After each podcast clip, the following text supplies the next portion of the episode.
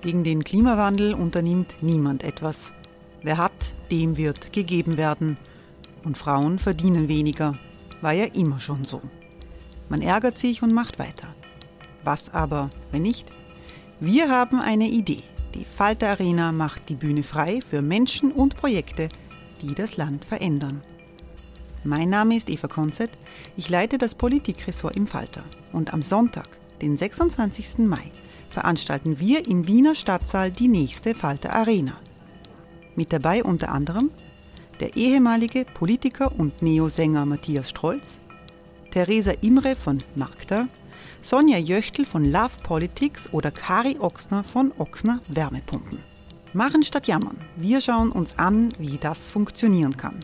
Kommen auch Sie vorbei. Alle Informationen und Tickets finden Sie unter falter.at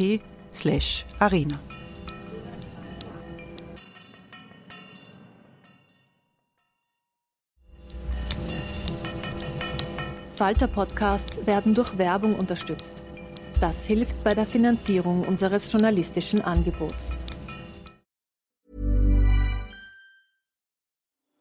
Die Erderhitzung ist kein Gefühl, aber mit vielen Gefühlen verbunden. Sorgen etwa oder Angst.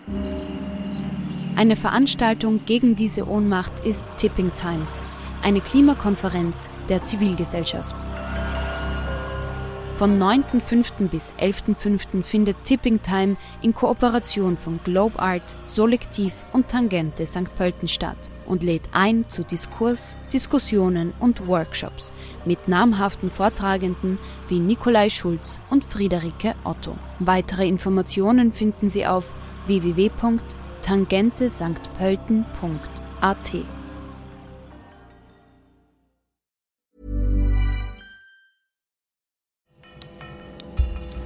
Falter Radio, der Podcast mit Raimund Löw.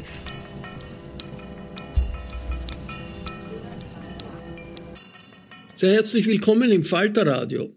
Die Frage, die in dieser Sendung beantwortet werden soll, lautet, ob das autoritäre Zeitalter, das manche prophezeien, nicht schon längst begonnen hat. Die lupenreinen demokratischen Staaten werden weniger. Die Demokratie ist weltweit auf dem Rückzug. Das schreibt das Internationale Institut zur Förderung von Demokratie und demokratischer Teilhabe in Stockholm im jüngsten Jahresbericht. Die Analysen des Instituts gelten als wichtiger Gradmesser für demokratische Reformen. Die demokratischen Freiheiten stehen unter Beschuss.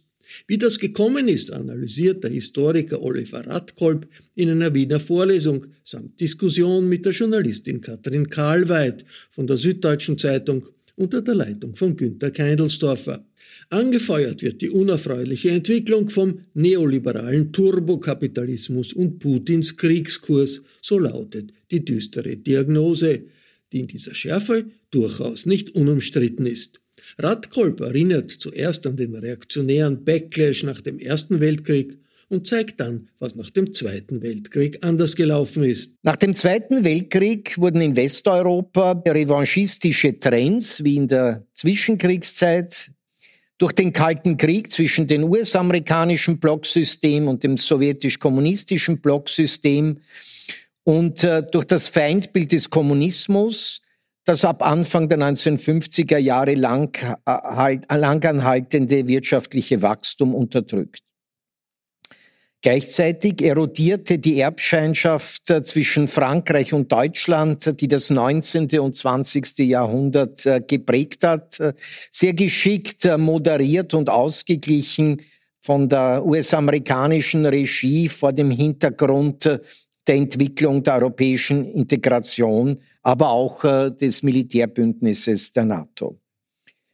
Hinter diesem unerwarteten Prozess nach 1945 steht auch äh, ein Kraftaufwand zahlreicher europäischer Akteure und NGOs äh, zur transnationalen Zusammenarbeit in Europa, zu der es letztlich aber keine Alternative gab. Der Kommunismus verfügte trotz Sympathien in Italien und Frankreich nicht über jene Attraktivität wie das neue, geschickt vermarktete US-amerikanische Modell, einer letztlich doch demokratischen freien Konsumgesellschaft, die aber in Europa stark sozialstaatlich und durchaus auch mit einigen egalitären solidarischen Ansätzen geprägt wurde. Hier auch wieder motiviert durch die Ängste, dass wenn es sozusagen keinen gemeinsamen solidarischen Aufbau nach 45 gibt, dass sich sonst doch noch das kommunistische Modell stalinistischer Prägung mit Terror und Unterdrückung von Menschenrechten durchsetzen werde.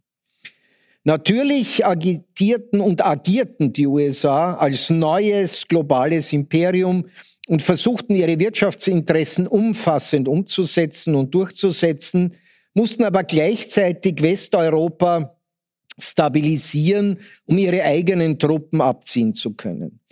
Diese transatlantische, ich nenne das Zwangsinteressensgemeinschaft, hielt zumindest bis Anfang der 1980er Jahre, bis in die Zeit der Reagan-Administration, um dann aber sukzessive in Wellenbewegungen und vermehrt nach Ende des Kalten Krieges einer isolierten, militärisch dominierten US-Interventionspolitik zu weichen.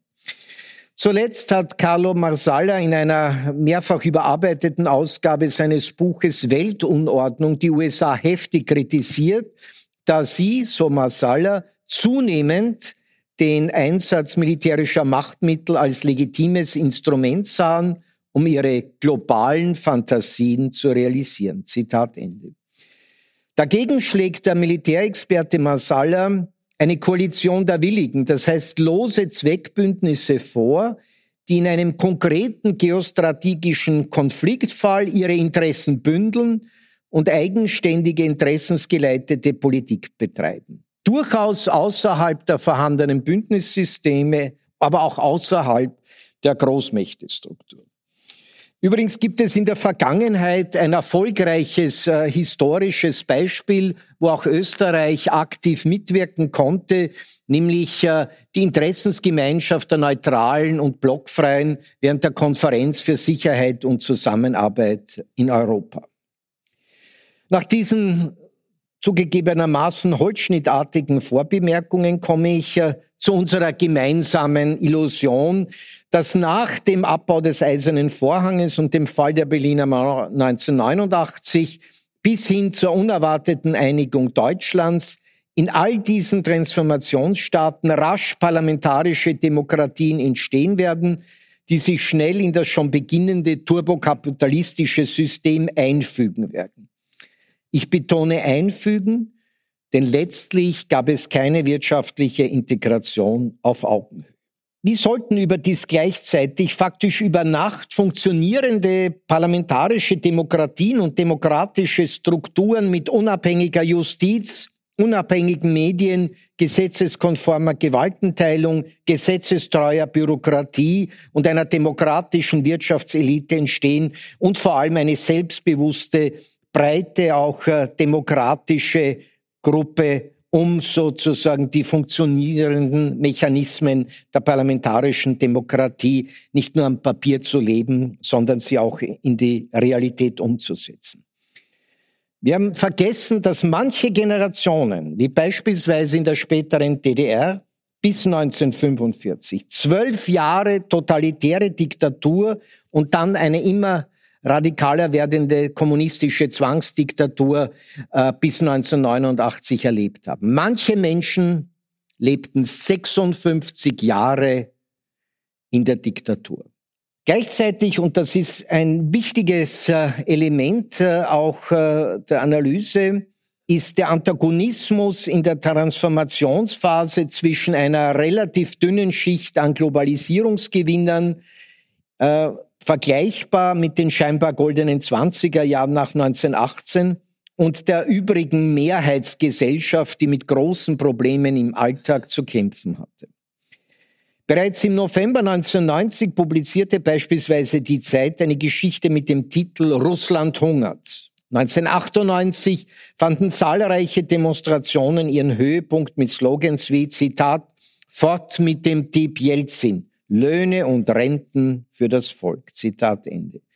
Extreme soziale Ungerechtigkeiten und tiefgreifende gesellschaftliche Konflikte waren ja bereits in der Zwischenkriegszeit sowohl für autoritäre Regime, die alle gleichzeitig nationalistisch agitierten, als auch den totalitären Nationalsozialismus der notwendige Zündstoff für den Weg äh, ins Verderben, in den Weltkrieg und die Shoah. Lassen Sie mich einen zweiten, meist völlig unberücksichtigten Faktor hier erwähnen, der mit Massenpsychologie zu tun hat und den wir eigentlich kaum wahrnehmen, obwohl er bereits vor 1914 die wesentlichen geostrategischen Entscheidungen mit beeinflusst hat und sowohl die politischen Eliten als auch die Gesellschaften massiv beeinflusst hat. Dieser Faktor war, so meine Ansicht und meine Grundthese, die totale Überforderung der Gesellschaften in Europa aufgrund der rasanten, von Technologieschüben getriebenen wirtschaftlichen Änderungen, die zu tiefgreifenden sozialen, gesellschaftlichen äh, Transformationen geführt haben. Vor 1914 gab es äh, überall, vor allem auch im äh, Bereich äh, Europas, Kontinentaleuropas, das allgemeine Gefühl der Angst. Der deutsche Historiker Joachim Radkau hat zu Recht für das wilhelminische Deutschland ein Zitat nervöses Zeitalter konstatiert. Und damit war die Hoffnung verbunden gewesen, dass der Krieg dann endlich für klare, überschaubare Verhältnisse und vor allem auch die Stärkung des eigenen Nationalstaats sorgen werde. Eine Art Katharsis, die bereits äh, selbst auf der Ebene des Generalstabs angeblich zu Weihnachten 1914 enden sollte. Selbst die Protagonisten der Wiener Moderne wie Schönberg oder Oskar Kokoschka stimmten mit nationalistischen Phrasen und äh, Argumenten in den Kriegschor ein. Die Politik versuchte vor 1914 durch übersteigerten Nationalismus ihre eigene Machtfülle zu arrondieren und steigerte damit aber gleichzeitig die Unfähigkeit, die gravierenden Folgen eines erstmals mechanisierten Krieges mit den furchtbaren Auswirkungen auf äh, Soldaten und Zivilbevölkerung abzuschätzen. Obwohl das eindrucksvoll auch mit äh, umfassenden empirischen Studien von der Friedensbewegung schon äh, Ende des 19. Jahrhunderts kommuniziert wurde. Und wie sieht es heute aus? Die Auswirkungen der digitalen Revolution im Gefolge der noch viel rasanteren und wirkungsmächtigeren zweiten Turboglobalisierung seit Mitte der 1980er Jahre hat im wahrsten Sinne des Wortes auch scheinbar stabile Demokratien in äh, für mich völlig paradoxe, unvorhergesehene Entwicklungen geführt. Nehmen Sie beispielsweise Großbritannien und die Entscheidung für den Brexit, der, wie wir jetzt sehen und was alle Experten vorausgesagt haben, die britische Wirtschaft und die Gesellschaft nachhaltig schädigt und unter Umständen sogar für den Zerfall Großbritanniens sorgen wird. Und das im ehemaligen EU-Mitgliedsland mit der längsten parlamentarischen demokratischen Tradition. Ein zweites Beispiel für dieses neuerliche, nervöse Zeitalter. Auch die extrem radikalisierte und stets gewaltbereite Spaltung der US-amerikanischen Gesellschaft die mich in vielen Bereichen an die Versäulung in Österreich 1921 bis 1933 erinnert, inklusive paramilitärischer Formationen, die halt den USA heute anders organisiert sind. Dies ist auch ein klarer Indikator für eine Entwicklung in eine irrational radikalisierte Richtung. Irrational heißt sozusagen eigentlich aufgrund der vorhandenen ökonomischen, politischen, sozialen Entwicklungen nicht wirklich vorhersehbar. Die nationalistische Urbanisierung in Ungarn, aber auch der polnische Weg der nationalkonservativen Partei PiS äh, lassen sich teilweise auch in diesem Kontext äh, der, wie ich das nenne, totalen Überforderung in der Turboglobalisierung erklären, natürlich nur als ein Faktor. So ist es beispielsweise kein Zufall, dass sich äh, Putin und seine neue Nomenklatura, Nomenklatura, ähnlich wie viele Regime in Europa in der Zwischenkriegszeit, gedemütigt, äh, gedemütigt fühlen und ihre ursprünglich vermeintliche oder tatsächliche nationale Größe wiederherstellen wollen. Dabei wird einfach auf Stereotypen und Theorien aus der Blütezeit des Nationalismus im 19. Jahrhundert zurückgegriffen, um sich selbst eine historische Legitimation für die Gegenwart und Zukunft zu verleihen, obwohl sie eine total konstruierte und äh, eine letzten Endes völlig äh, absurde Modellfunktion erfüllt. Der russische Präsident Putin, Jahrgang 1952, war bekanntlich ein ehemaliger KGB-Offizier der ersten Hauptabteilung der Ausland, also für Auslandsspionage zuständig in den Jahren 1975 bis 1990. Und äh, er philosophierte ganz öffentlich in Publikationen und Reden zwischen seinen diversen Kriegsabenteuern, sei das Tschetschenien, Georgien, Krim, über eine aktuelle Vorbildfunktion einer neuen, alten russischen Großmachtideologie aus dem 19. Jahrhundert.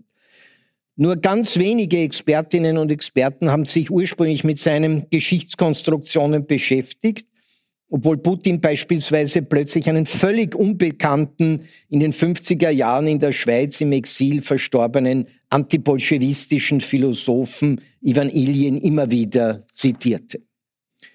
Warum diese klaren Signale Putins in Richtung eines Expans einer expansiven und aggressiven Großmachtpolitik politisch nicht richtig eingeschätzt wurden, ist äh, eine zentrale Frage. Eine der Ursachen für diese Ignoranz, für diese Fehleinschätzung liegt sicherlich in der zentralen Bedeutung möglichst intensiver und für den Westen ökonomisch höchst rentabler Geschäfte mit der Russischen Föderation. Dieses neoliberale Paradigma aus der Zeit ab den 1980er Jahren half mit, die klaren Signale Putins und vieler anderer einfach zu negieren. Gleichzeitig glaubten auch viele, dass die engen Geschäftsbeziehungen letztlich die schon lange autoritär regierte russische Föderation von zu großen militärischen Abenteuern abhalten werde.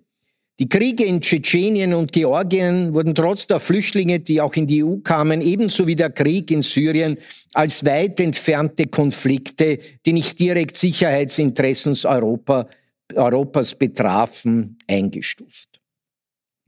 Aber die letztlich geostrategisch noch viel wichtigere Frage ist nicht das autoritäre Russland, trotz aller Gefahren. Immerhin ist Russland nach wie vor eine führende Atomwaffenkraft, sondern die wirklich wichtige Frage ist die ökonomisch und bald auch militärisch wesentlich mächtigere kommunistische Volksrepublik China.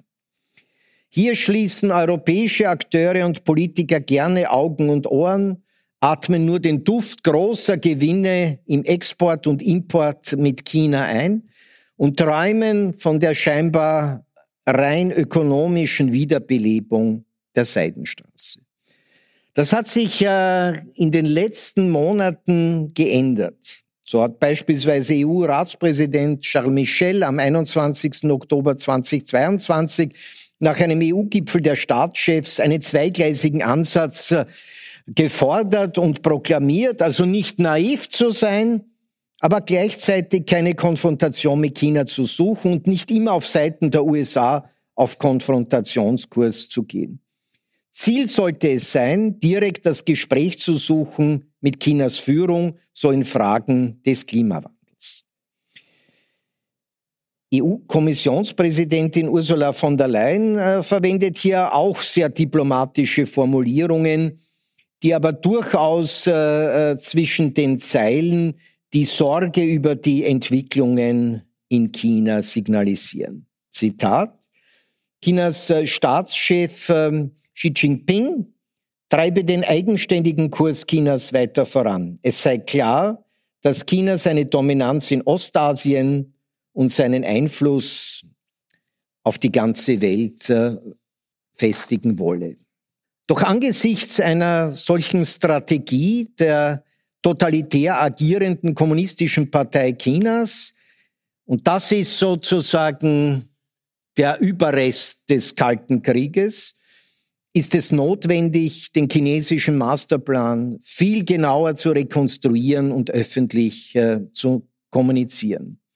Spätestens seit Ende 2012, als, Chines, dass der chinesische Staatspräsident äh, Xi Jinping die große, Zitat, Erneuerung der chinesischen Nation mittels Friede und Entwicklung innerhalb des chinesischen Traumes proklamierte, begannen die strategischen Planungen durch ganz konkrete ökonomische und politische Maßnahmen und Allianzen nicht nur den USA international Parole zu bieten, sondern sich letztlich als alleinige Supermacht zu etablieren und, ganz klar formuliert, Taiwan zurückzuholen mit allen Mitteln, inklusive militärischen Mitteln. Würde ich eine Vorlesung halten, äh, würde ich Ihnen jetzt sozusagen zwei Karten äh, zeigen. Eine Karte äh, aus dem Jahre 1886, die die wesentlichen Schifffahrts- und Transportrouten des britischen Empires um die Welt zeigen und würde sie dann über eine Karte in der Gegenwart legen, wo sie die globalen chinesischen See Transportrouten und auch die Beteiligungen an Häfen, beziehungsweise einige Häfen äh, sind ja schon vollkommen rund um die Welt äh, von chinesischen äh, verstaatlichten Konzernen äh, äh, aufgekauft. Ich würde Ihnen Beispiele bringen, das können wir vielleicht in der Diskussion äh, nachholen, wie geschickt China am Balkan agiert, um sozusagen durch Kredite, aber auch gleichzeitig durch große Bauprojekte und Investitionen letzten Endes auch politischen Einfluss zu gewinnen. Aber es ist sozusagen Ganz wichtig und ähm, ich komme langsam zum Schluss, äh, dass wir auch, und das liegt, glaube ich, äh, in diesem, ich sage das ganz offen, beschränkten europäischen geostrategischen Denken, dass wir endlich, obwohl wir global Handel treiben, obwohl wir sozusagen wirklich erfolgreich äh, in der ganzen Welt vernetzt sind, wir sind bis heute, bis zum Jahr 2022 nicht imstande zu begreifen, dass sozusagen die Globalisierung nicht nur in Europa stattfindet. Selbst das Mittelmeer oder den Nahen Osten ignorieren wir in den meisten Fällen, außer es kommen Flüchtlinge nach Europa. Aber China geht äh, wirklich weiter, als sich hier ein äh, Kommerz-Marine-Netz äh, um die Welt äh, zu entwickeln und auch erfolgreich ökonomisch zu betreiben. Bereits 2001 baute China eine eurasische internationale Organisation mit Sitz in Peking auf, die Shanghai Organisation für Zusammenarbeit, der äh, unter chinesischer Führung Indien, Kasachstan, Pakistan, Russland, Tadschikistan, Usbekistan sowie der Iran angehören. Dieses Bündnis ist vielleicht momentan nur am Papier, aber das wird sich in den nächsten Jahren unter Umständen ändern, sowohl als politische, militärische und wirtschaftliche Allianz angelegt und umfasst 40 Prozent der Weltbevölkerung und hat auf dem Papier, wenn Sie die Truppenstärken zusammenzählen, eine doppelt so große Armee wie die NATO. Since 2013, Bombas has donated over 100 million socks, underwear and t-shirts to those facing homelessness. If we counted those on air, this ad would last over 1,157 days. But if we counted the time it takes to make a donation possible, it would take just a few clicks. Because every time you make a purchase, Bombas donates an item to someone who needs it. Go to bombas.com slash ACAST and use code ACAST for 20% off your first purchase. That's bombas.com slash ACAST, code ACAST. Und was, glaube ich, sozusagen ein ganz wesentlicher äh, Punkt ist, äh, und es wurde vorher schon die Frage der demokratischen globalen Funktion des Internets angesprochen. Da haben wir uns alle völlig getäuscht und zu meiner Schande muss ich auch gestehen, dass ich damals in meiner äh, damals vielleicht auch noch jugendlichen Euphorik ja, gehofft habe, dass äh, das Internet äh, wird sozusagen die Demokratie in die Welt hinaustragen und wird auch die ökonomischen Ungleichheiten reduzieren.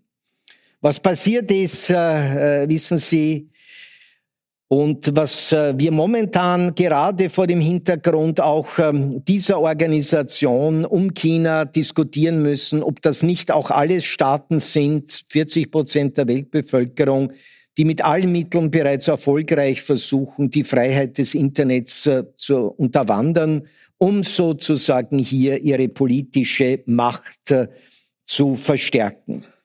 China ist äh, inzwischen in einer anderen Liga. Technologisch gesehen ist die National Security Agency in den USA äh, hier deutlich äh, zurückgefallen. China hat sich zum wirklich totalitären digitalen Überwachungsstaat entwickelt.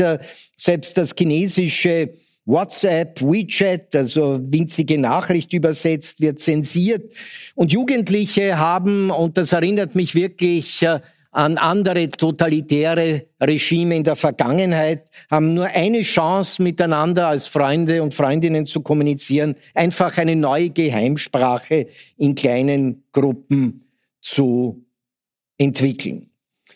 Wir sollten auch angesichts der beginnenden Fußball-WM natürlich uns auch mit den Golfstaaten auseinandersetzen. Immerhin liegen dort 30 Prozent der bekannten Erdölvorkommen in der Welt und 21 Prozent der Erdgasreserven.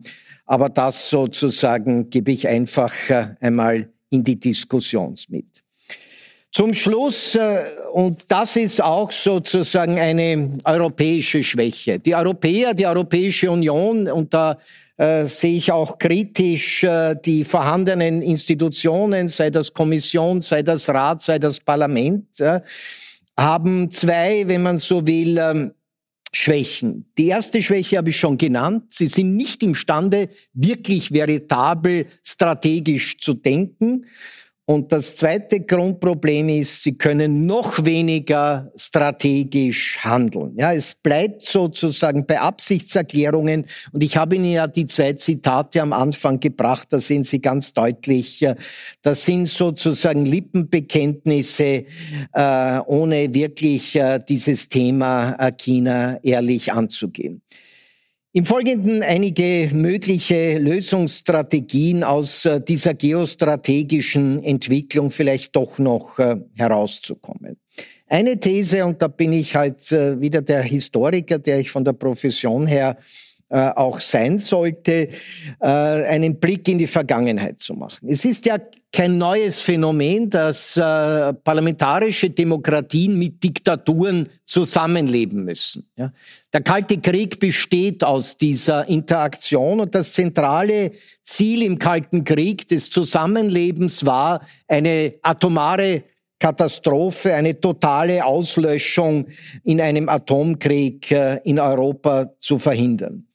Und die damals entwickelte Strategie, die wir in Österreich unter dem äh, Topos friedliche Koexistenz oder in der Bundesrepublik Deutschland unter der Ostpolitik von Brandt und Scheel kennen, ist auf der einen Seite zu versuchen, mit allen Mitteln Kriege zu verhindern, Konfliktsituationen abzubauen, und äh, Kriege oder Konflikte möglichst schnell zu beenden. Aber gleichzeitig, und das ist das zentrale Unterschied, äh, glaube ich, zu den Entwicklungen äh, dann vor allem in den 80er Jahren, auch zu versuchen, die ideologische Auseinandersetzung nicht auf Lippenbekenntnisse äh, zu reduzieren, wie das beispielsweise in einer beschämenden Form, inklusive auch äh, der Position unserer eigenen äh, Politik in diesem Lande bei der Invasion äh, in der Krim passiert ist. Die wurde verurteilt und dann war Business as usual, um das einmal auf den Punkt zu bringen.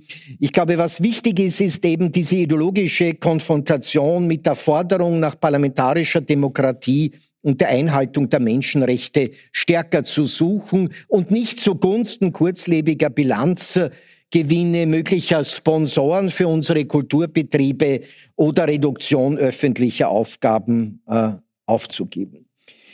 Die EU-Mitglieder können zwar global Handel treiben, wie ich schon gesagt habe, aber sie sind nicht fähig, geostrategisch zu denken. Das ist nicht nur meine Ansicht, sondern Daniela Schwarzer hat das jüngst in einem sehr spannenden Buch Final Call auch auf den Punkt gebracht mit ihrer Forderung, es benötigt. Es braucht äh, einen Strategic Council als ein Organ äh, in der europäischen Entscheidungsträgerhierarchie, um sozusagen wirklich auch die Kräfte zu bündeln und zu versuchen, auch entsprechende gemeinsame Strategien zu entwickeln und auch andere Formen der Kooperation und der Bündnissysteme zu entwickeln. Aber hinter all dem steht eine ganz wichtige Frage und ich möchte meinen kurzen Vortrag äh, äh, zu Ende bringen mit einem äh, wirklich wichtigen Denker, Soziologen, Politiker, Europäer Ralf Dahndorf, einen Liberalen, der sich 1997 mit den Folgen der Globalisierung auseinandergesetzt hat und vor allem versucht hat, äh, äh, Rahmenbedingungen für die künftige Entwicklung der Demokratie zu beschreiben. Ralf Dadendorf hat damals 97 geschrieben, Zitat, Dennoch drängt der Schluss sich auf, dass die Entwicklungen zur Globalisierung und ihre sozialen Folgen ihr autoritären als demokratischen Verfassungen Vorschub leisten. Autoritäre Verfassungen aber können dauern. Sie sind weder so katastrophenträchtig noch so prekär wie totalitäre Diktaturen. Ein Jahrhundert des Autoritarismus ist keineswegs die unwahrscheinlichste Prognose für das 21. Jahrhundert. Aber, und damit möchte ich äh, mit einer letzten These enden, diese Situation hatten wir bereits einmal in der Geschichte, nämlich äh, in der gusseisernen äh, Revolution im späten 19. Jahrhundert, äh, als der Kapitalismus äh, ebenso seine negativen sozialen Folgen zeigt. Und es ist gelungen, mit großen Anläufen, zumindest spätestens nach 1945, die Folgen des ersten Turbokapitalismus äh, zu zähmen. Ja. Natürlich liegen die Wurzeln beispielsweise des deutschen und österreichischen Sozialstaates schon in der Periode vor 1914, aber wirklich äh, realisiert äh, wurde dieses System einer sozialen Marktwirtschaft nach deutschem Modell, nach österreichischem Modell. Hier gibt's verschiedene auch äh, europäische Spielarten erst nach 1945. Es gibt also ein Modell, jene Entwicklung, die der Historiker Paul Kennedy zu Recht als Vampirkapitalismus bezeichnet hat, vielleicht doch noch zu zähmen. Ich freue mich sehr auf die Diskussion und danke Ihnen für Ihre Aufmerksamkeit. Vielen Dank, vielen Dank, Oliver Radkolb. Bitte schon Platz zu nehmen. Ich darf nun unsere Diskutantin auch auf die Bühne bitten. Sie ist studierte Politikwissenschaftlerin und Slawistin mit Schwerpunkt Russisch. Sie hat in den 80er Jahren auch eine Zeit lang in der Sowjetunion noch studiert und ihre Ausbildung vorangetrieben. Seit 1989 ist sie in der Redaktion der Süddeutschen Zeitung tätig, seit 2012 mit Unterbrechungen als Korrespondentin hier in Wien. Applaus bitte für Katrin Kalweit. Dankeschön. Frau Kalweit, Oliver Radkolb hat am Ende seines Vortrags Ralf Dahndorf zitiert mit der Prognose, der vielleicht ein bisschen eine Prognose mit Fragezeichen von Dahndorf, wir könnten auf ein Jahrhundert des Autoritarismus zugehen im 21. Jahrhundert. Glauben Sie das auch? Ist das ein, ein realistisches Szenario?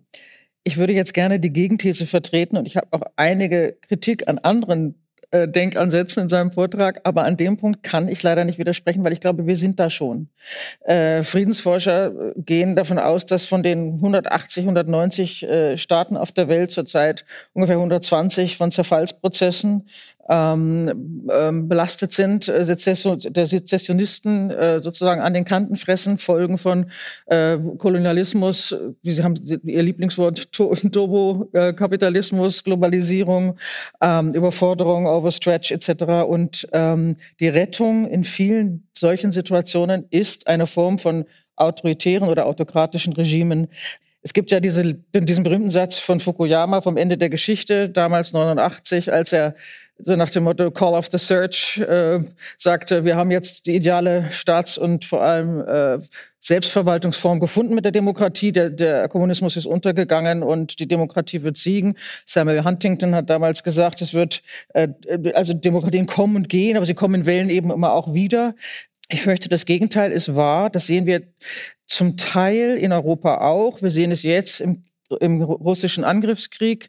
Und die Probleme, auf, die dahinter liegen, sind nicht nur historische, die kann Professor Radkolb besser erklären, aber als Politikwissenschaftlerin kann ich nur sagen, sie haben natürlich auch ganz viele Ursachen in der jetzigen Befindlichkeit der Welt, weil viele von den Krisenlösungsmechanismen, mit denen wir versuchen, diese Probleme zu bewältigen, nicht mehr funktionieren. Nehmen wir, wir wissen das alle, nehmen wir mal die EU, die nicht mehr funktioniert, weil das Einstimmigkeitsprinzip nicht funktioniert, wenn Herr Orban ständig sein Veto einlegt. Sie funktioniert nicht in den UN, wo äh, zwei Staaten, nämlich äh, Russland und China, mit einem Veto jede Beschlussfassung ähm, torpedieren können. Sie funktioniert nicht in der immer so viel gerühmten OSZE, die eben nur konsensual äh, funktioniert hat. Ich würde daher da gerne später noch was zu sagen, weil eigentlich sind das die Errungenschaften gewesen, zu denen wir zurück müssen.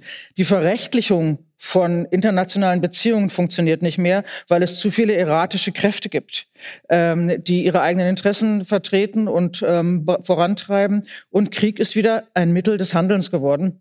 Da ist Putin nicht der Erste. Die Amerikaner haben das auch schon gezeigt.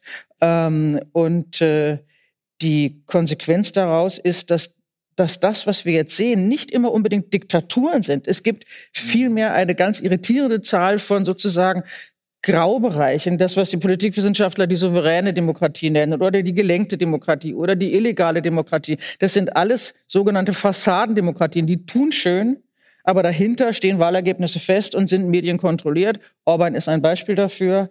Ähm, und diese Entwicklung sieht schick aus nach vorne, funktioniert aber nicht. Die wird sich verstärken. Uh, Oliver Radkolb, eine düstere äh, Diagnose mhm. von Katrin Karlweit. Teilen Sie diese Diagnose in dieser Radikalität? Und äh, wenn das stimmt, dass wir schon in einer autoritären oder zumindest autoritäreren Welt leben, wo sind denn noch die gallischen Dörfer auf dem Globus, in denen demokratische, auf die Demokratinnen und Demokraten zählen und hoffen können?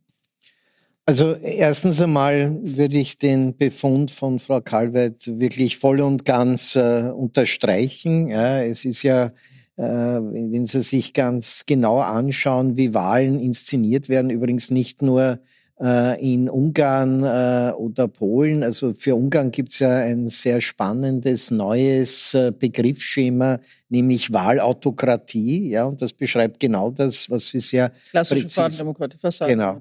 genau. Aber wenn ich mir anschaue, was in den USA passiert, ja, wie äh, großen Wählerschichten einfach das Wahlrecht äh, entzogen wird. Ja, dagegen kämpfen NGOs, um wieder das herzustellen, äh, was eigentlich die Demokratie sollte, nämlich das allgemeine und gleiche Wahlrecht. Ja, also die Unterschiede sind für mich äh, manchmal nicht äh, wirklich spürbar und ich habe im Falle Ungarns das Gefühl, ob nicht die Berater von Orban manchmal schauen, wenn man so die Wahlkreise inzwischen verschieben kann etc., wie das die Amerikaner gemacht haben. Das haben sie gemacht, Gerrymandering genau. seit zehn Jahren, ja. So ist es. Also das würde ich unterschreiben.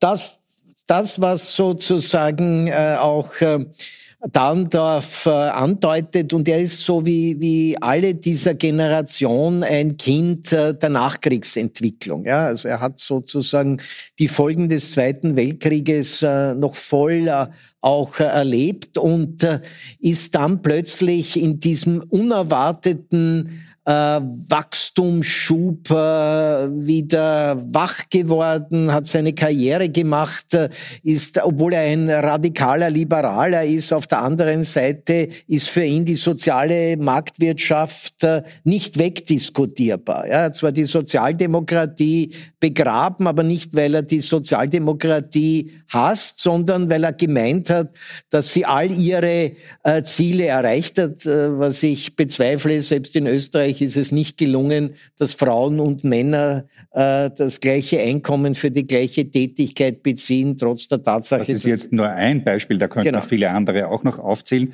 Aber meine Frage, mhm. auf, auf, der würde ich ja. beharren, wo sind denn auf der Welt noch äh, die Horte der Demokratie? Sie sind gefährdet. Westeuropa, Mitteleuropa, Großbritannien, USA, Lateinamerika, zögert man schon, aber eigentlich würde ich die auch noch dazu zählen. Äh, Australien, also Japan, gibt, ist es das oder sind das auch Demokratien, die eigentlich schon labiler sind, als wir uns das wünschen können? Also da, auf das lasse ich mich jetzt nicht ein, weil dann wären wir heute nicht fertig. Aber es gibt ein Modell, das von uns verachtet wird, unterschätzt wird, aber das unglaubliche Kapazitäten hätte, ja, wenn man es endlich ernst nimmt, obwohl es rechtlich inzwischen seit dem Vertrag von Lissabon gestärkt ist. Jetzt das ist das gespannt. Europäische Parlament. Das ist für ja. mich der Ort. Das wäre die Antwort. Ja, da sehe ich Ansätze. Ja.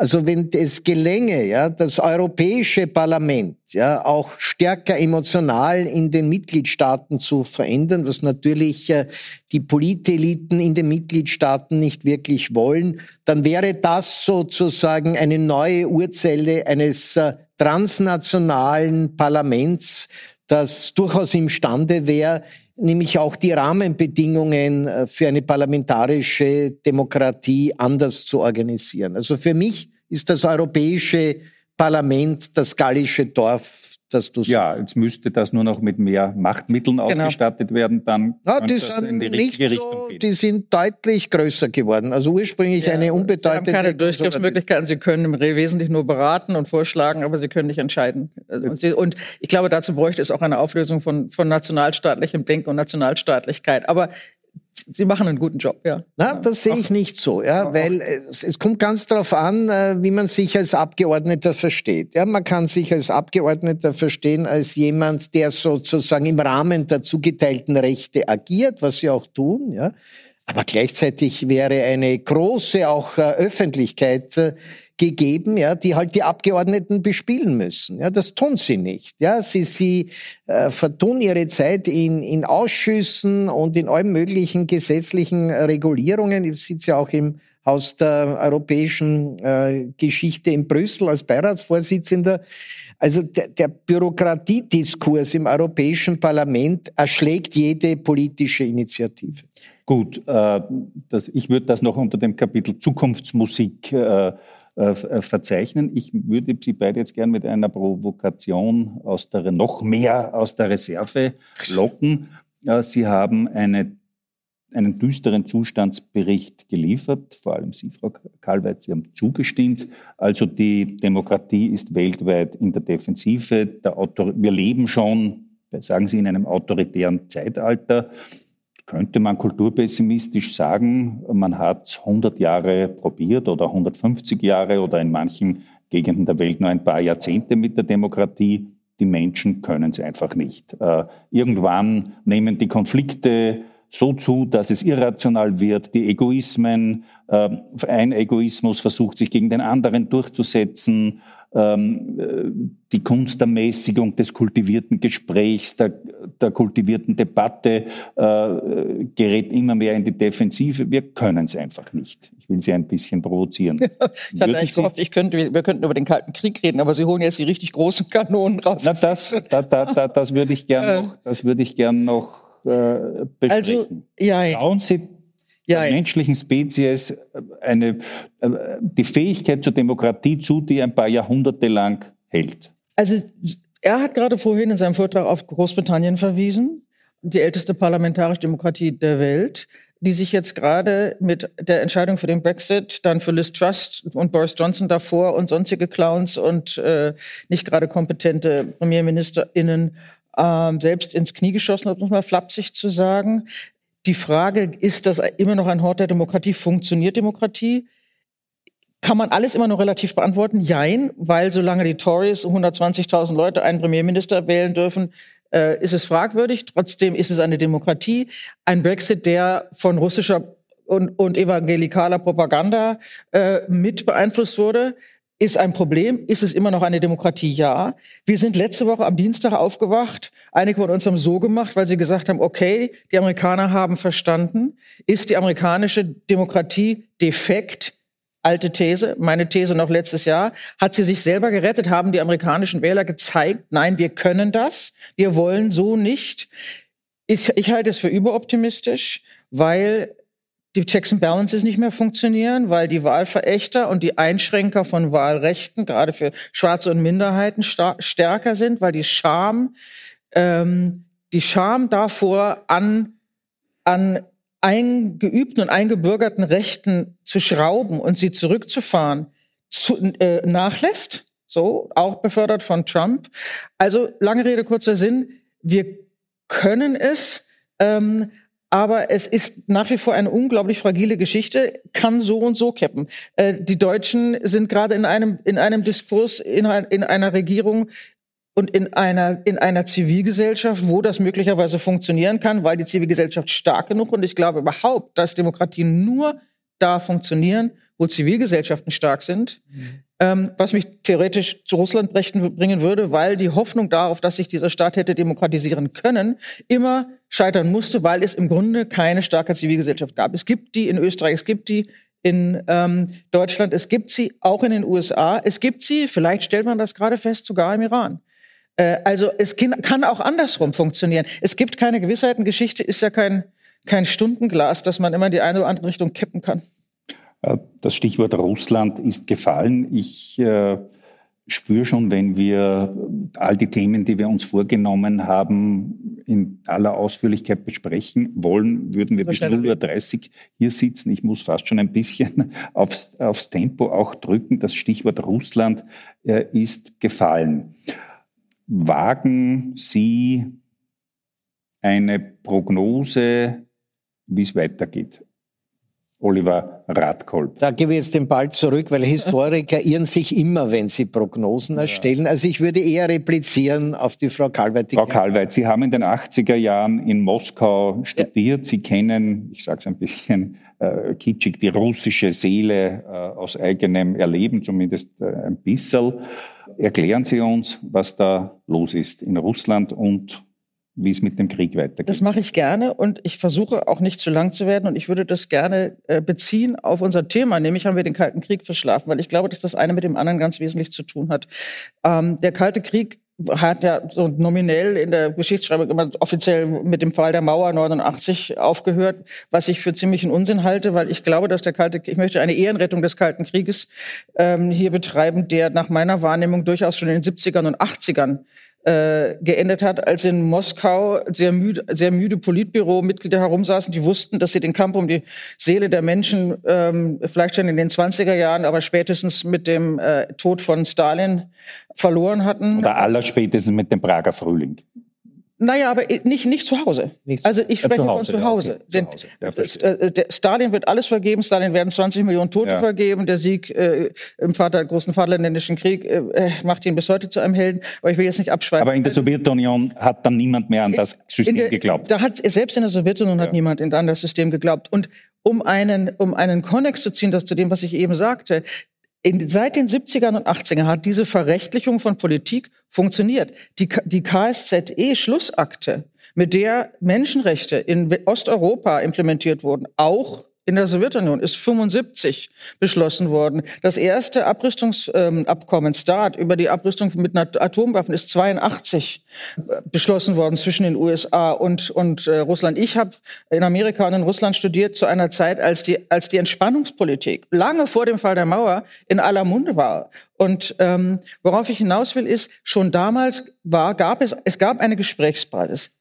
Aber, so, und jetzt komme ich zum wesentlichen Punkt, was immer übersehen wird, und ich glaube, es gibt eine lange Linie, und die fängt nicht bei Ilyin an, und die fängt auch nicht bei Putin 2007 an oder bei Putins äh, Papier über die Ukraine im letzten Jahr, dass dies, dass diese, dass der Panslawismus eine jahrhundertealte Tradition in Russland ist, die wir nie verstanden haben. Also die Panslawisten im 19. Jahrhundert, Dostoevsky, äh, das, das zieht sich durch die ganze Geschichte des 20. Jahrhunderts, Solzhenitsyn, die ganzen Dorfpoeten, alles das ist Teil dessen, was Putin nur fortschreibt und was, was nie weg war. Wir haben in den 80ern und 90ern den Samizdat gesehen. Wir haben die Zivilgesellschaft gesehen, die auf den Straßen war. Wo? In Petersburg, in Moskau. Wir haben nie verstanden, dass der Rest dieses unfassbar großen Landes mit seinen was zwölf Zeitzonen ähm, völlig anders tickte und dass, dass dieser Mythos der spirituellen Zivilisation und der sozusagen der patriotischen, großen, russischen, leidensfähigen, masochistischen Seele Teil der Identifikation war. Auf der baut Putin jetzt auf. So, letzter Punkt. Nein, zwei letzte Punkte. Wenn jetzt, wenn es jetzt immer heißt, wir haben in den Zehnerjahren Putin falsch eingeschätzt und haben aus, den, aus der Krim, aus Georgien, also andersrum, Georgien, Syrien, Krim, Tschetschenien auch noch, nicht die richtigen Konsequenzen gezogen, halte ich für eine völlig falsche These. Wir haben überhaupt noch nie die Konsequenzen aus, aus dieser Geisteshaltung gezogen, die nicht Putin erfunden hat, Putin hat schon 1999, bevor er überhaupt Minister, äh, äh, ja, Premier, Präsident war, in einem Millennium-Papier äh, solche Thesen vertreten. So, das heißt also, das zieht sich durch die Geschichte. Was passiert jetzt? Ich fürchte, und da sind wir dann wieder bei dem dritten Punkt, wo der Konnex, wo der Kreis sich schließt. Es ist nicht ausgemacht, dass Russland diesen Krieg verliert. Nicht nur, weil sie inzwischen mhm. sarkastisch formuliert klüger agieren, brutaler agieren, hemmungsloser agieren, schamloser, gewalttätiger und damit erfolgreich sind, sondern weil selbst wenn Putin weggeräumt wird, Hardliner diese Regierung übernehmen. Davor fürchten sich die Amerikaner ganz schrecklich. Deshalb wollen die Amerikaner jetzt hinter den Kulissen verhandeln, weil sie Angst haben vor dem, was kommt. Und dann sind wir wieder dabei. Es wird nach Putin keine Demokratisierung Russlands geben. Dafür gibt es keine Basis, weder intellektuell noch politisch noch historisch. Wenn überhaupt, dann wird es nur noch schlimmer. Äh, kurze Nachfrage. In diesem panslawistischen mhm. Ideenkonglomerat, äh, wie sieht man da die Ukraine oder wie, sie, sehe man da die Eigenstaatlichkeit der Ukraine? Was, was wäre da, das Konzept des Kriegs? Die hat es nie gegeben in diesem Es gibt keine, gar keine Ukraine. Die Ukraine heißt Ukraine am ja. Rand. Das ist, der, das ist die Übersetzung des russischen Wortes Ukraine. Am Rand, die, die, die Ukraine hat immer, ist in den panslawistischen Pamphleten der letzten 150 Jahre immer, in, auch bei, bei ähm, Ilyin und bei seinem Nachfolger Dugin, ähm, der zweite Papst von Putin, dessen Thesen von, äh, von einem Krieg gegen äh, abtrünnige ähm, Landesteile inzwischen auch in den äh, Lehrbüchern des Generalstabs, des Moskauer Generalstabs zu finden ist. Da heißt es immer, Wer davonläuft und auch noch wagt, sich zu demokratisieren, wird zurückgeholt. Putin hat mal, glaube ich, gesagt, sinngemäß, wir werden überall da sein, wo, wo der Geist ist, den man, wo unser Geist ist, den man vertreiben will. Und die Ukraine wird als, also genau wie, also Weißrussland, die Kleinrussen, die Weißrussen und die Russen sind ein Volk und das ist eine Staatsideologie. Das ist keine, das ist keine Putin-Erfindung, das ist eine Staatsideologie, die gibt es seit 150 Jahren und er macht sie sich auf die perfideste Art, die möglich ist, zunutze. Die baltischen Staaten und Finnland würden aber nicht in diese panslawistischen. Ja, die baltischen Staaten waren, sind ja sozusagen eine Kriegsbeute, jetzt müssen Sie mich gleich korrigieren, letztlich des Hitler-Stalin-Paktes. Ähm, das Litauen zum Beispiel, eines meiner Lieblingsländer, kennt, mhm. kennen, kennen die meisten Menschen nicht genug. Und dann höre ich wirklich auf zu reden, weil ich zu lange rede. Ist ja lange Zeit reicht, äh, Teil des äh, polnisch-litauischen Königreiches gewesen. Also hat die lange Jahre gar nicht zur Einflusssphäre Russlands gehört. Äh, der Ostteil, übrigens der Westteil der Ukraine mit Böhmen, Mähren, gehörte zu KOK. Ähm, Finnland war Einflusssphäre, aber nur in, also gut, nur in Teilen sozusagen russische, russisches also die Gebiet. zählen nicht. Die, die zählen nicht. Ja. Und die waren im, zwischen, die waren in der Zwischenkriegszeit Zeit eindeutig demokratisch. Ganz wichtiger Unterschied. Also eine Zeit, nicht lange. Ja. Nicht lange, aber anders in den Köpfen. Ja, genau. Da gibt es diese Zivilgesellschaft, da gibt es eine andere Denke. Die, die Balten empfinden sich als Europäer, haben sich immer als Europäer empfunden. Die, wenn du denen sagst, ihr seid im Grunde ähm, eigentlich Teil der ehemaligen Sowjetunion, dann drehen die sich um und gehen weg. So, mhm. die sprechen nicht mit ihnen. Und diese Denke äh, gibt es in dem, was die früheren Sowjetrepubliken waren, bis hin zu Moldau oder Satellitenstaaten wie Bulgarien. Bis heute, wir gehören dazu. Äh, ich muss noch kurz nachfragen, bevor ich den Oliver Radkolb äh, wieder äh, ins Gespräch hereinhole. Sie haben gesagt, hinter den Kulissen die Amerikaner suchen offenbar schon nach einer Verständigung mit Putin, weil wenn, dann wird es nur schlimmer.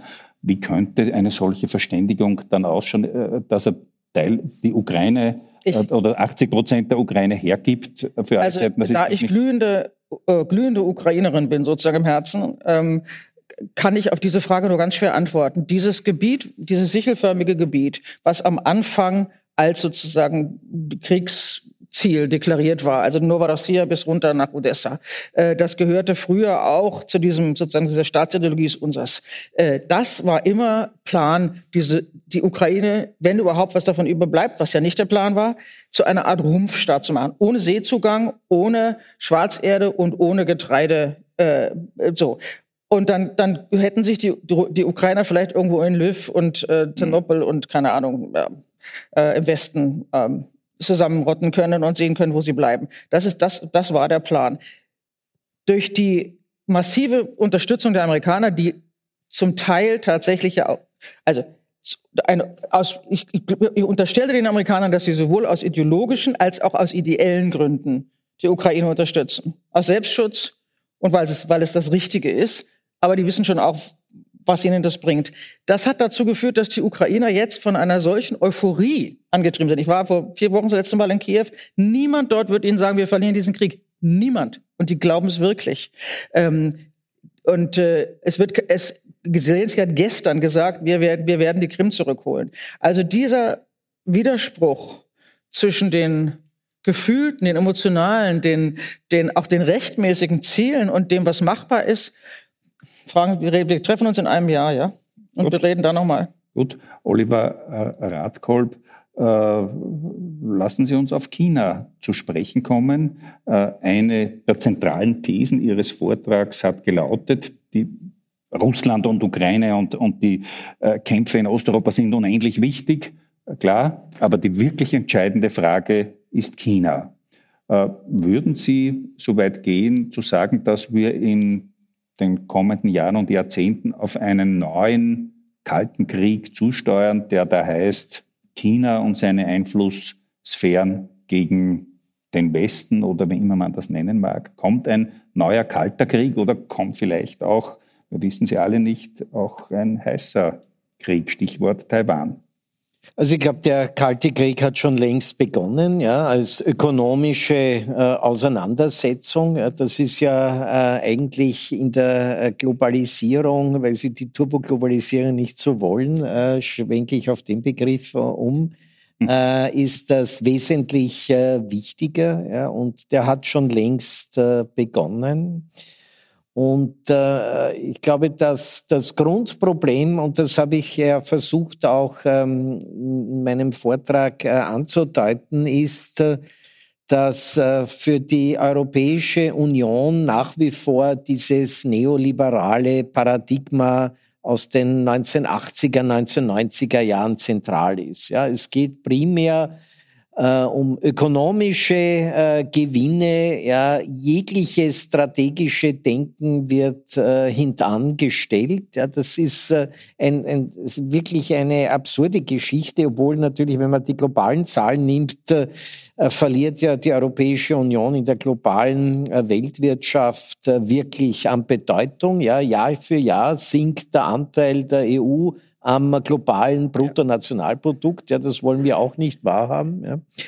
Aber sozusagen dieses Nichterkennen, ja, also zum Beispiel den äh, Verkauf des Hafens in, in Piräus, ja, der Hafen in Triest, ja, es gibt große Beteiligung des äh, verstaatlichten chinesischen Konzerns äh, am Hafen in Haifa, ja, und da kann ich jetzt sozusagen stundenlang um die Welt gehen, ja, und in diesem Sinne hat der ökonomische Kalte Krieg äh, längst, äh, längst begonnen. Und es ist ja interessant, um jetzt auch noch einmal kurz auf Russland ähm, zurückzukommen, weil ich nicht ganz äh, ihre These teile und letzten Endes dann doch wieder äh, sie unterschreiben würde, weil da ja das Interessante ist, dass Putin schon einen Dreh gemacht hat, äh, nämlich den Bruch äh, mit der kommunistischen Vergangenheit, indem er die russisch-orthodoxe Kirche wie im 19. Jahrhundert an Bord geholt hat. Ja. Darf das ich ganz kurz widersprechen? Ein, ein Punkt. Ich, jetzt muss ich Ihre These teilen und doch nicht teilen, das stimmt. Aber seine Cronies aus der Petersburger KGB-Zeit sind immer noch die, sein, sein sozusagen sein Schutzgürtel in der jetzigen in der jetzigen, in diesem jetzigen Oligopol. Also die sind immer noch bei, er tut beides. Ja, ja, genau. Ich glaube, es ist eine Mischung. Er bedient sich, er bedient sich aus orthodoxen und, und genau, zarischen Traditionen also und natürlich aus kommunistischen auch. Und, und genau. sogar äh, das Verbot von Memorial oder die Aufarbeitung des genau. Stalinismus, genau. die, die neue, die neue alte Hymne, die er wieder gemacht hat. Dahinter steckt, ja, also das mit der panslawistischen Kontinuität äh, funktioniert so aus meiner Außensicht, aber das sind Sie wirklich die Kennerin nur dann, wenn es emotional neu aufgeladen wird. Ja, und das ist Putin gelungen. Ja, das muss man sagen. Das sozusagen war auch äh, sein Trick mit allen möglichen Maßnahmen. Das hat auf einer anderen Ebene Orban auch in Ungarn ja. geschafft, indem er diese alten nationalen Mythen, die es immer gegeben hat, auch im Kommunismus. Also der Vertrag von Trianon war für die Ungarn auch vor 1989 eine Demütigung. In Österreich weiß kein Mensch mehr, was der Vertrag von Saint-Germain gewesen ist. Ja, nicht einmal in, in, Deutschland spielt Versailles eine, eine Rolle. Also das, finde ich, äh, war seine wenn man so will, sein Dreh, ja, diese vorhandenen ideologischen Kontinuitäten, die auch im Kommunismus sich da weitergeschlängelt haben, aber jetzt neu äh, wieder zu entdecken und vor allem emotional aufzuladen. Ja. Aber ob es wirklich, ich, das würde ich vielleicht noch Frau Kalweit fragen, ob das wirklich wirklich funktioniert, dass die russischen Massen von dieser Ideologie befeuert sind und jetzt mit Hurra in diesen Krieg ziehen, das nein, nein, scheint mir nein, auch nicht. Wenn ich da nur unterbrechen darf, Sie sind, das, das, der, der Dreh ist ja, ja nicht, ob's, also erstens sind Sie nicht gerne in den Krieg, nein. das muss man schon sagen. Ja, das macht kein Mensch mehr im, mhm. im 21. Jahrhundert. Ja. Mhm. Aber das. Aber die Ukrainer. Ja, ja, aber defensiv, defensiv auch nicht gerne, aber, aber genau aus Überzeugung. Richtig, ja. Das ist was Aber anderes. ich glaube, das, das Zentrale, und da würde ich wirklich gerne Ihre Meinung äh, einholen. Also als Historiker sehe ich das ja im Vergleich äh, zum Afghanistan-Abenteuer mhm. der Sowjetunion. Ja. Das war ja auch sozusagen der Versuch, hier ein kommunistisches System in einem strategisch wesentlichen Gebiet zu retten und hat mit einer totalen Katastrophe geendet, weil sozusagen die Verluste zu groß geworden sind. Und das ist für mich die Frage an Sie. Wird das in einer bestimmten Phase eine Rolle spielen? Ja, dass weiter Tausende, Tausende russische äh, Soldaten und Offiziere fallen werden in diesem Krieg. Ja?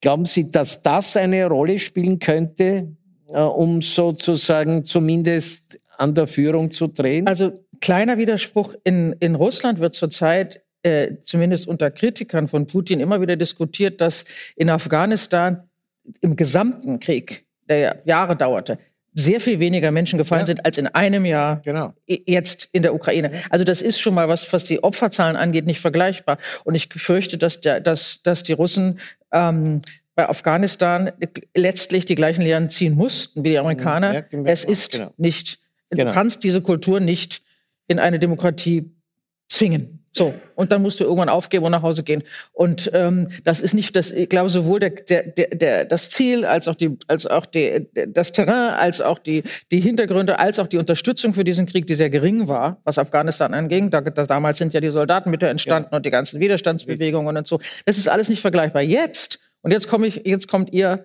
äh, ihr zweites, ihre, ihr zweiter sozusagen Topos, den Sie auch in Ihrem, äh, in Ihrem Vortrag zu Recht ja durchgezogen haben, neben der Turboglobalisierung, ich sag's jetzt, ist nämlich natürlich auch die Digitalisierung und die Medialisierung. Wir haben in Russland das darf man immer nicht vergessen. Auch da unterschätzen wir oder überschätzen eigentlich diese Gesellschaft. Wir reden immer davon, die müssen sich doch informieren, die müssen doch über VPN, können die doch dann irgendwie, keine Ahnung, äh, andere Sender gucken und dann können sie sich doch informieren und sehen, dass das gar nicht stimmt, dass die Russen, dass die Ukrainer zuerst geschossen haben und und und. Ich erspeien, dass sie kennen das alles. Das ist natürlich Unsinn, weil außer einer kleinen Elite in wenigen Städten bis zum Ural ähm, hat nicht jeder VPN, die Leute haben nicht mal Internet. Es gibt in Dagestan oder in, keine Ahnung, irgendwo in, in Vladivostok gibt es teilweise kein Netz. Die, haben, die Leute haben ja nicht mal eine Klospülung. So. Äh, und das klingt so läppisch, aber die Ukrainer sagen, die russischen Soldaten kommen und wissen nicht, wie man ein Klo benutzt. Äh, weil, weil wenn sie aus, aus äh, irgendwelchen zentralasiatischen Republiken kommen. So. Das heißt, es geht hier nicht darum, dass es ein, es, also geht um einen Wissensstand, der nicht da ist. Es geht um eine Manipulierbarkeit, die besteht. Warum? Weil die Leute Staatsfernsehen gucken. Und diese unfassbare Propagandamaschine. Ich gucke mir das oft auf, den, auf Social Media an, wie da, wie da gewütet wird. Also da müssen die Kinder zertreten und die Atombomben geschmissen und die, und jeder Einzelne mit Stöcken und Hammern zerschlagen werden. Also das ist eine Sprache, die ist so unfassbar verroht, dass wir uns das nicht vorstellen können. Und das ist normal. Es ist normal, weil diese Staatspropaganda so funktioniert im Fernsehen. Ähm, und wenn man, wenn man weiß, dass man mit einer, die, die brauchen auch keine targeted Facebook-Ads, wie in Ungarn, um die Wahlen zu gewinnen. Die machen das nur mit ihrem Fernsehen. Und äh, das kannst du über zwölf Zeitzonen senden und dann hast du immer die gleichen Themen. Und es gibt praktisch keine Zeitungen. Es gibt ein paar Online-Webseiten, die sind dann zensiert oder im Ausland oder haben Mini, Mini ähm, äh, sozusagen Seher. Also wo soll es herkommen? Wo soll der Widerstand herkommen und wie soll das Verständnis dafür, dass hier etwas so unfassbar schief läuft, entstehen, wenn es keine Informationsfreiheit gibt? Und da schließt sich der Kreis. Die Wiener Vorlesung über die Rückkehr des autoritären Nationalismus fand am 17. November 2022 statt. Wir haben etwas gekürzt. Ich bedanke mich bei den Veranstaltern für das Okay zu dieser Übertragung. Ich verabschiede mich von allen, die uns auf UKW hören, im Freirad Tirol und auf Radio Agora in Kärnten. Historische Analysen lesen Sie regelmäßig im Falter. Ein Abonnement des Falter sorgt dafür, dass Sie nichts verpassen. Geschenksabos für Weihnachten garantieren, dass Sie bei den Beschenkten das ganze Jahr in guter Erinnerung bleiben. Für Geschenksabos lautet die richtige Internetadresse faltershop.at slash Weihnachtsabos. Alle sonstigen Informationen finden Sie unter der Adresse abo.falter.at. Ursula Winterauer hat die Signation gestaltet. Philipp Dietrich betreut die Audiotechnik im Falter. Im Namen des gesamten Teams verabschiede ich mich. Bis zur nächsten Sendung.